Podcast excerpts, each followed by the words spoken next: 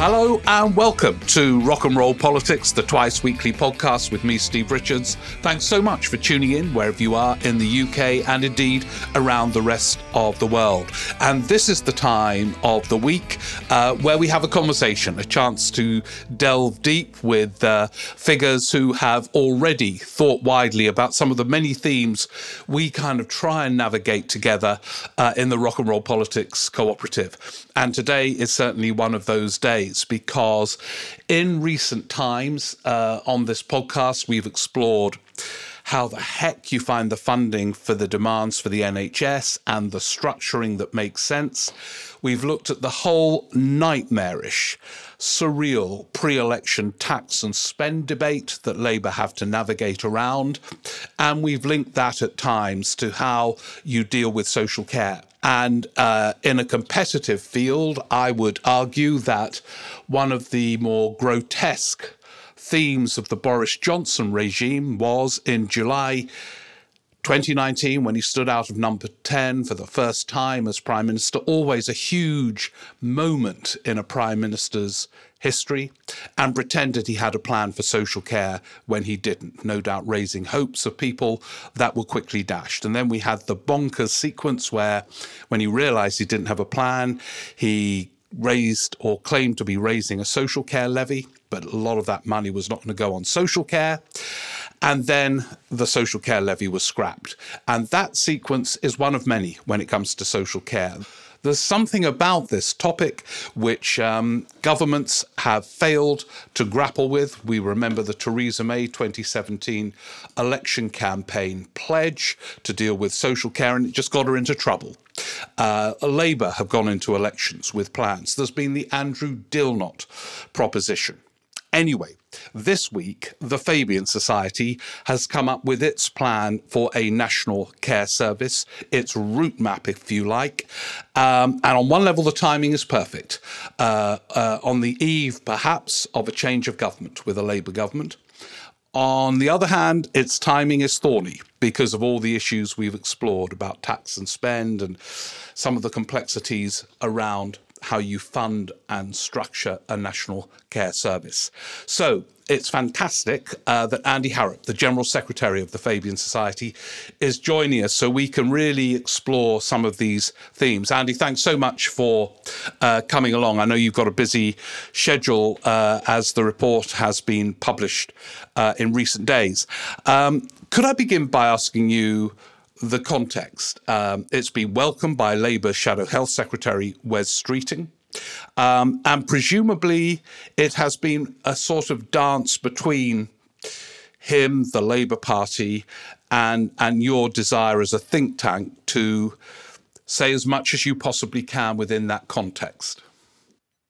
Yeah, so it's been an interesting process because it started with a Labour Party policy commitment that's actually been on and off, sort of in the mix since the, ever since the 2010 election, which is to build a national care service. But to be honest, no one's ever really done the detailed thinking about what is a national care service and how would you go about putting it in place in a staged way of gradual reform.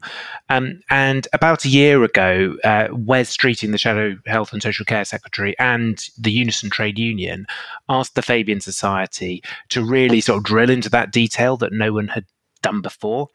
And we've obviously talked over that period to Wes and his team and other Labour people, but this is ultimately an independent piece of research from the Fabian Society, so to the Labour Party. So it's not Labour Party policy, but it's giving them, you know, one set of options of how they could put their commitment into place. And everything you've just said about uh, the sort of the public spending context and the sort of, you know, the pre-election games the two parties have to play with each other on spending commitments and how what tax would you raise to pay for something. All of that is you know a massive constraint in what a politician can sign up to before an election. So we know in publishing this this package that most of it won't be in a Labour Party election uh, election manifesto that it will be good ideas for them if they get elected to then pick up. But there are some elements which we can talk about which they they've actually already said that they want to put in place. So they're they're in their manifesto thinking about what are the early reforms they could you know sort of introduce so that they're showing a direction of travel even though they'd never be able to before an election afford the full package of changes that we suggest. Yeah i mean wes streeting has already responded by thanking you for for it but making clear again in this sort of mad tax and spend pre-election period that labour are going to say nothing uh, without saying precisely where the money's going to go. You know, all the familiar yeah. things that they have to do or think they have to do. Could I ask you generally, you mentioned 2010, and I remember that, and I think that's the first time. Was it Gordon Brown or, or I, I, can't remember who, who, It was Andy Burnham and Gordon Brown together, really, and it was. I think it first started to be talked about sort of around 2009, and then there was, you know, a white paper and a, a manifesto commitment in that 2010 election. And you probably remember there was a, a big social care argument at that election too, and the the death tax, which was used to, you know, by Cameron against Gordon Brown. So there's just so much history in this debate of yeah. like sort of imploding when it, when you get into political contact. And, and and then in 2017, it was the dementia tax with Theresa May's proposition, yeah. and and it clearly cost her in that election. Why do you think this area has been so problematic for both parties? Both parties theoretically want it, sometimes come up with a proposition, as you say, 2010, Theresa May in 2017, Johnson haphazardly uh, during his time as Prime Minister. And it always disappears. Uh, and yet, you know, there's a whole range of people who ache for this national care service. It's not just the elderly, although they tend to vote, um, but the, the, the children of the elderly who worry. You know, it, it why does it just melt away with every attempt so far? And obviously, we're then going to come on to explore your propositions. Well, we should, and we should also remember that about half of the money in social care is actually spent on people with long-term disabilities over the course of their life. So it's important to remember, you know, there's a because of the wonders of medical science, there's actually far more people with severe lifelong disability um, we need to support as well. So I think there's two reasons why this debate has got stuck so many times. The first is that ever since Labour was in office, every time adult social care reform is discussed, for some reason, politicians feel they need to discuss revenue raising alongside it. And we don't do that with other public services when we're talking about how much to spend on them or how much reform they need. So if you think about schools or the NHS or the state pension or childcare, you know, we have a discussion about how much money they need, but there's not a a necessary parallel discussion of you know what tax will you raise to pay for that. And for some reason, people have um, on both sides of the you know, political uh, divide have felt they need to have a discussion, which is often about how much more you ask rich older people to pay, and that is just an you know. A, a, that's a very difficult subject on its own, and it just sort of gets in the way of any progress on social care funding. It also disguises sort of where the realities of the financial pressures on social care ours, we always end up discussing how do you give a bit more financial support to older people with quite a lot of money who at the moment are you know they, if, if you have a very long term disability and you have money you know you you do get a raw deal. But actually that's a small amount of the extra money this system needs. You know it needs an awful lot more because of um, of demographic change, so the rising number of people who are going to need support in future decades, and it also is just massively under delivering on the promises that are meant to be there in the system at the moment. It, it, can be incredibly hard to persuade your council to provide support, even if you're on a low income and you are obviously disabled. So there's so much wrong with the system that isn't the sort of the bit that the politicians have tended to talk about, which is about you know fairly affluent older people being forced to sell their home and and that discussion you know, I'm not saying it's not important, but it's it's just one small dimension of the social care debate, and it's completely sort of taken over the whole debate. And that's the second reason why I think this keeps getting stuck. That we don't talk about what's the overall offer and think about service reform. You know, what it is care is there to do, rather than who pays what. Uh, uh I'll come on to your proposals, but but in general, uh, some of the specifics. But in general terms, they are ambitious. Uh, this will be a universal service, um, and uh, there are elements to it. Your focus on staff retention, staff recruitment, um, and quality staff, quality employment, and so on. I mean, it, it's. I know it's a statement of the obvious, but it's going to cost quite a lot of money. Um, now, before an election, this is all taboo. But isn't there a danger that this is such a big issue? Uh, the political will is just never there to find the money for a universal national care service. Sorry, we will come on to the things you have talked about, but this is the great elephant in the room, and, and, and I fully understand why, and we talk about it on this podcast all the time. It's mad tax and spend debate. But even reading your report, I thought, oh, yeah, that's great, but it will be expensive. And that's great, but it will be expensive. I know you stress it's over 10 years and you could start without spending. But you have to have the will, don't you, to find the money for your vision. Yes, you do. Uh, but I think it's worth saying that any politician is going to have to spend a lot more money on adult social care honestly just to stop the system falling over um, because of the rising numbers of people who need support and because of the really desperate position the service is in at the moment. Um, and that starts with workforce. So there is a, a, a huge recruitment and retention crisis in adult social care at the moment. There are 165,000 vacancies, and you know just to be able to you know, deliver the service that exists at, at the present, any politician after the next election is going to have to look at paying conditions. And the argument that we make is yes, more money is needed, but also you need a long term plan and a long term commitment to keep on spending more so that we can build up the capacity over time and, and, and offer people more. I think where there's a divide between the, the parties is that we advise the Labour Party to genuinely create a comprehensive service that's for everyone and is run by the public sector rather than having a sort of a, a a market with lots of uh, private provision. Uh, we're saying that it should all feel like you're inside a public service. You know, however much money you've got, whoever's actually providing it, sort of as the frontline service, you should feel like it's a public offer, and that makes it, I think, quite different from what the Conservatives would sort of conceive of as a social care offer.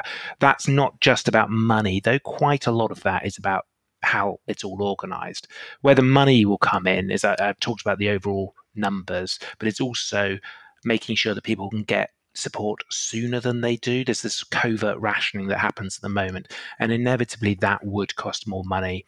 And to make sure that we pay staff properly. Um, you know, what we talk about in this report is to try to, over time, have a parallel with how NHS workforce are treated. So in the NHS, you have um, pay bands and terms and conditions which are negotiated by trade unions.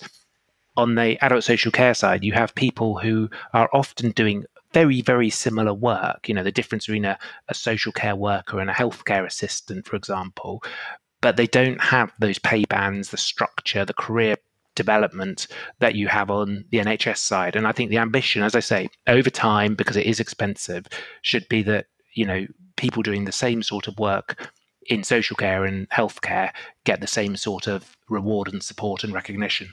Okay, so let's explore. Um, uh, the Theresa May proposition, of course, was targeted, wasn't it? It wasn't universal.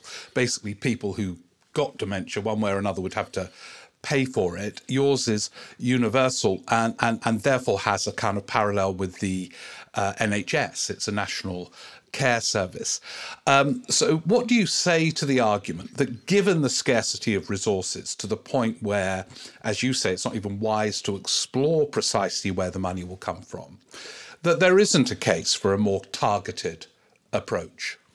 So, we say that everyone should be offered support, but we don't necessarily think that that can be free support or even that charging massively improves from where it is right now in the short term. It's more important that everyone is helped by um, this national care service to get support they need. And unfortunately, for the time being, if you have the money, you would still have to pay a contribution towards it. And that's for exactly the reason that you're talking about, Steve, that um, being fiscally realistic, uh, moving straight to a system where you have free care which has been an ambition of many people for, for years and years, has been discussed in Scotland and Wales as well as, as in England, which we're talking about here.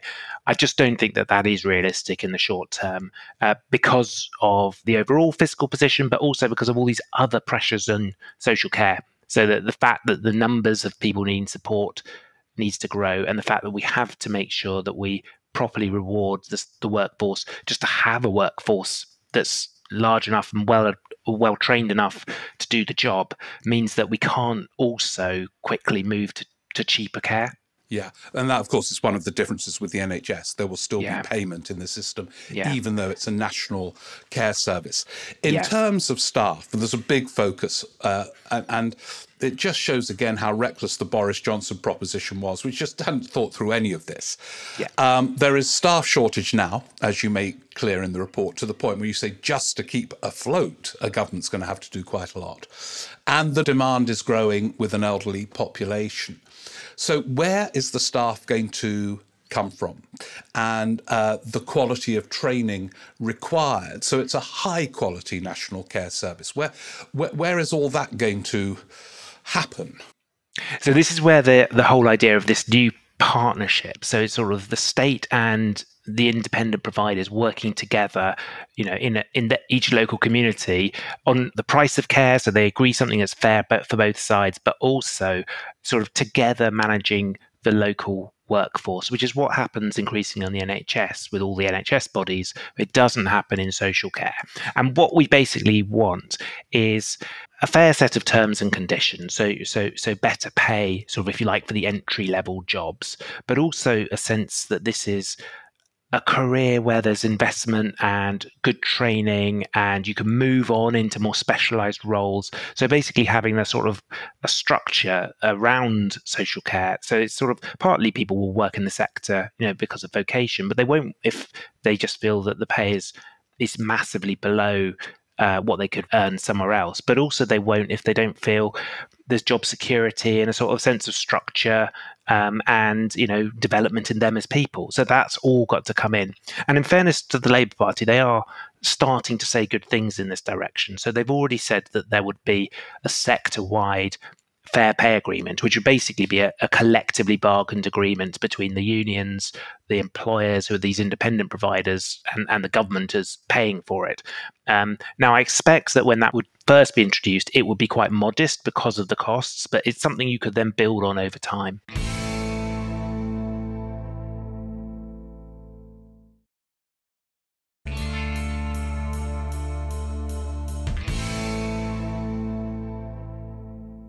Now, as you say, you sort of outlined your vision of the structure.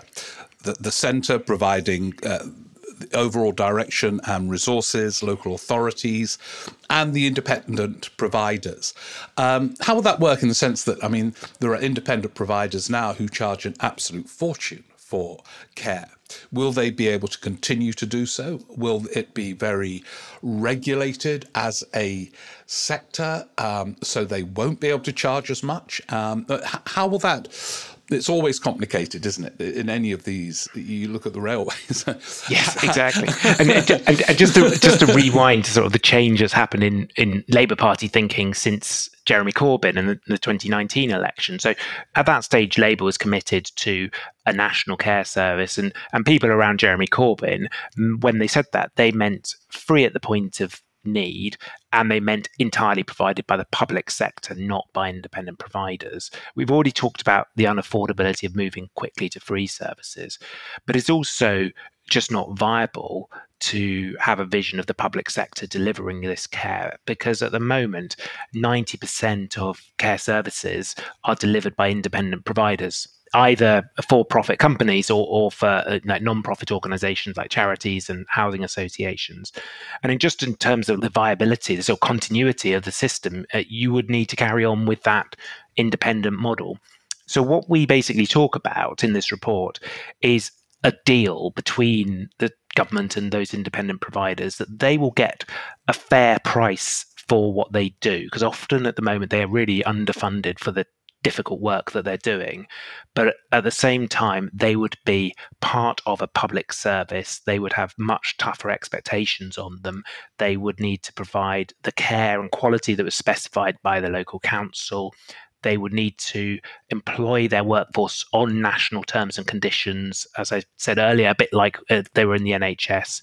And we'd also envisage financial rules so that you couldn't have these sort of risky private equity funded care operators, sort of like working in the care sector as a bit of a, a a speculative play on the property price of the care homes. And they, then there's been lots of stories about underhand tax avoidance or you know, of manipulative tax practices by some of these providers as well. So we basically think that there should be financial regulation of anyone who's you know, operating in the adult care system, particularly anyone who's getting public money.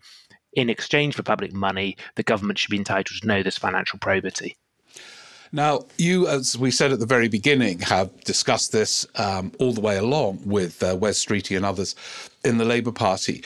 Uh, you've also said there are some things they can pluck from it early on to convey a sense of direction, a sense of travel, uh, which raises two questions. Do you think they will? And there will be uh, uh, early moves. And are you hopeful? Obviously, you, you want it to happen, but are you hopeful that if once they have leapt over the obstacles of the pre election tax and spend debate, your 10 year outline will be followed by Wes Streeting or whoever is in government for much of that time? I mean, one of the problems is that people get moved around all the time. But is from your conversations, do you dare to be genuinely hopeful that in 10 years' time there will be a national care service, this much talked about but never delivered theme of British politics?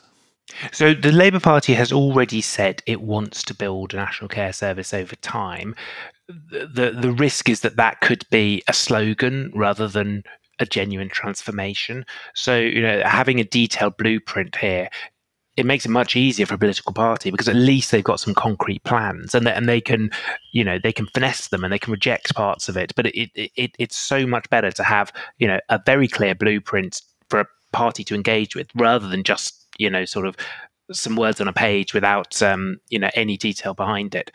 Um, i think you you talk about the politics of the pre-election public spending but actually i think that underlying economics are just as important. You know, the constraint on Labour at the moment is to win an election and you know they get attacked on spending.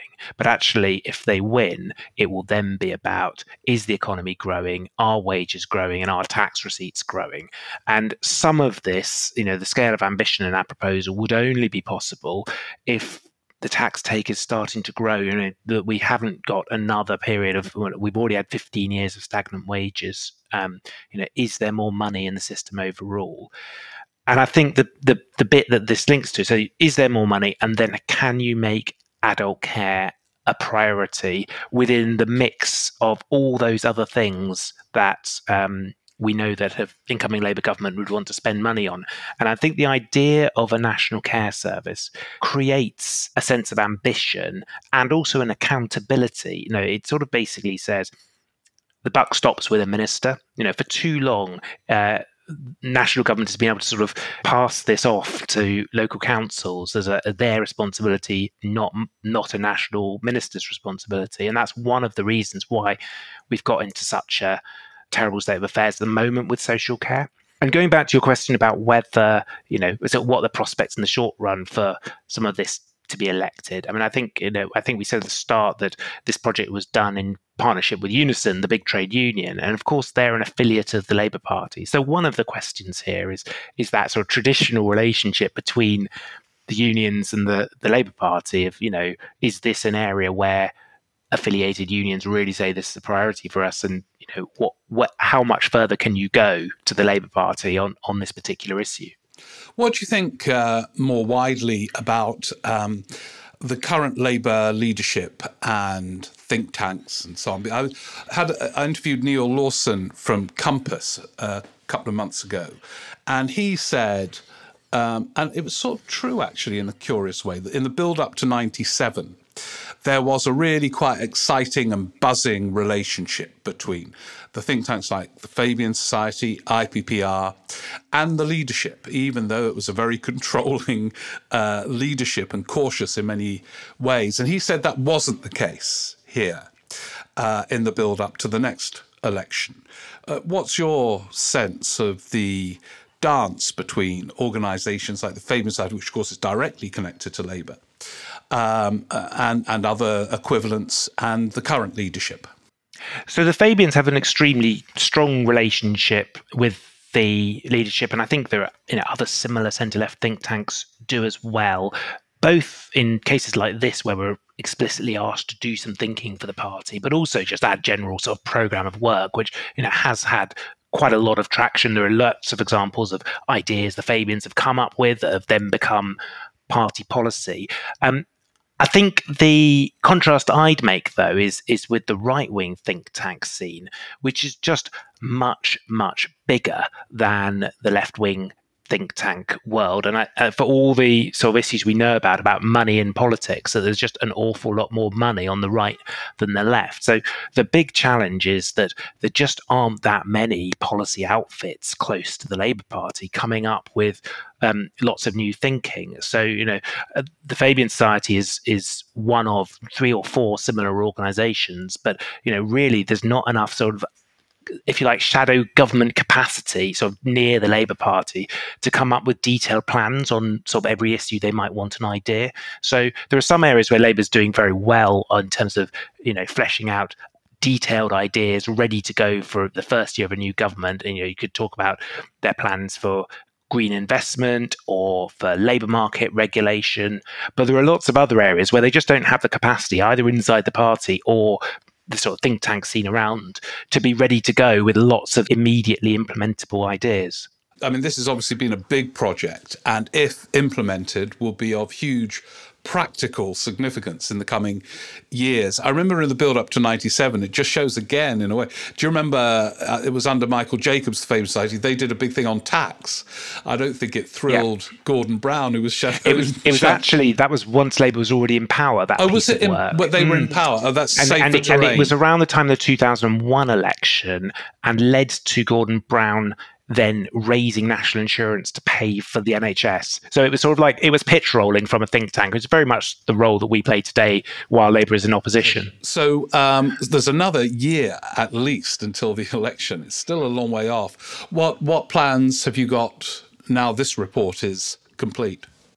So the next big thing we're bringing out is on regional inequality. So basically, it's it's what should Labour's alternative to levelling up look like? Uh, mainly talking to Lisa Nandy, who, the, the Shadow Levelling Up Secretary, but also actually across all of government. And again, it's an issue where Labour's made lots of good noises, particularly around devolution in England, but uh, eventually it has to sort of decide how radical it wants to be. So the sort of ideas that we're going to be proposing to the party are saying that if you want proper devolution on the scale the Tories are giving to Greater Manchester and Birmingham, you're going to have to have a different way of running the whole of government. You're going to have to have sort of basically a devolved economic spending budget, um, and you know that's a big idea. It would rewire how you know the treasury works how central government and local government work and the challenge of when think tanks propose those sorts of ideas is sort of like you know, they, they're usually ways of explaining to the party what it needs to do to achieve the ambitions it's already set out for itself. And at that point, you sort of see, you know, does the rubber hit the road? Are they really able to do that? And often it's going to be things they can only really sign up to after an election rather than make sort of either big financial commitments or big structural change of government commitments um, before an election. It'll be fascinating to see what you come up with because I suppose you're in a better place to do it than within the shadow cabinet where there are inevitable tensions, aren't there? I mean, we've interviewed Lisa Nandy on this podcast, and she envisages what she called, to me, the biggest transfer of power from the centre uh, in uh, modern times. But as you suggest, it's the how, and also yeah. the Treasury, of course. Uh, tends to want to control every penny, fair enough, you know, when resources are tight. But what you envisage is a sort of devolution of the budgets in a way that they then lose control. and that is the whole point of devolution. You know, at the moment we have this sort of managerial approach where the Treasury is sort of doing deals with individual places, but you know, you can't have that for the whole of England. You know, if we no. if the left genuinely wants devolution, I think there is a Keir Starmer person is very committed in principle, but the implications of that are that there is less power at the centre and that the resource flows down to those local decision makers, the new regional mayors. Yeah, and, and yet they seem so worked up about Andy Burnham, for example. And yeah. you, you know what I mean? At the centre, they, they get irritated and annoyed by him when he says things differently to them. And that will be just a mere kind of little tiddly marginal thing compared to him, say, deciding to spend money in ways that they might not approve, but have to do it. Absolutely. I mean, the logic is it's the North that decides what transport in the North looks like rather than having to go with a begging bowl to the Treasury. And this is exactly how other countries all across the rich world work. You know, there's sort of like Germany or France or states in federal countries like Australia and the United States. It's just so alien for the UK or for England, I should say. And we've just got this not invented here culture that, you know, we're very insular in our policy debates. We, you know, can't imagine it being different from how it's always been in the UK. But actually, on a lot of areas, uh, we're the outlier and we should be like, looking at what other countries have been doing very well for years and decades.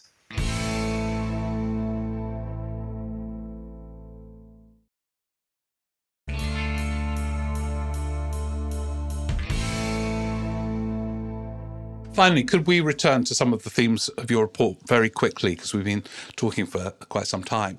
Uh, one of the things we debated about the NHS was uh, the merits or otherwise of co payments. And um, uh, we got some fantastic contributions from people saying it would be a disaster, but others from, I don't know, Germany, Belgium, arguing it works well and you get a better service. In effect, for your vision of a national care service, you are envisaging co payments, really, aren't you? Could, could it be applied more widely? So I've never been persuaded by the argument for co payments in the NHS. And basically, it's a social justice argument about turning away people who will only ask for support from the NHS when they uh, know it's going to be free. Um, and linked to that, the sort of idea that this is a comprehensive, universal service for everyone. And, and you know, it, it stood the test of time in terms of government, um, you know, sort of binding the public into the values of the NHS and it being there for everyone. Um, if you started having co-payments, you know, in theory, it would be sort of in exchange for less tax. But actually, the most efficient way of of funding a big national service is through collective taxation rather than you know the inefficiency of lots of little payments. So that's for the NHS, but actually it depends where you start from. In social care, we start from a totally different place where you've got charging in the moment, and we'd like to see over time it become more affordable, less charging, but not to jump to a point where it's free um, you know, for everyone all the time. And there's also this issue of, you know, what what should your everyday living costs be? You know, say that you live in a care home. Now, if you were living in your own home, you might still be paying rent. You'd definitely be paying all your bills and how much food costs and whatever. So I think it's totally reasonable that um, that in social care that sort of expense should always be paid for you know by the individual even if the sort of the support and the, the help you need to live independently um, might in time be something that was free or much much cheaper than it is now well, Andy, thanks so much indeed for giving up your time. And uh, I know we'll get lots of uh, responses about this. Should Labour say more now, do more now? What do you think of a national care service uh, developing over the coming decade? Universal, but not free at the point of use, um, and with the independent providers in a relationship with local authorities and central government, among the many propositions. It's a detailed report. Thanks so much for coming in, Andy. Thank you it's all pleasure, for Steve. listening and say much to reflect on in our discussion here. I know some of you will do that as you are running or drinking whiskey or baking bread. So let's get together very soon to make sense of everything, not just this. Uh, thank you for listening. Bye.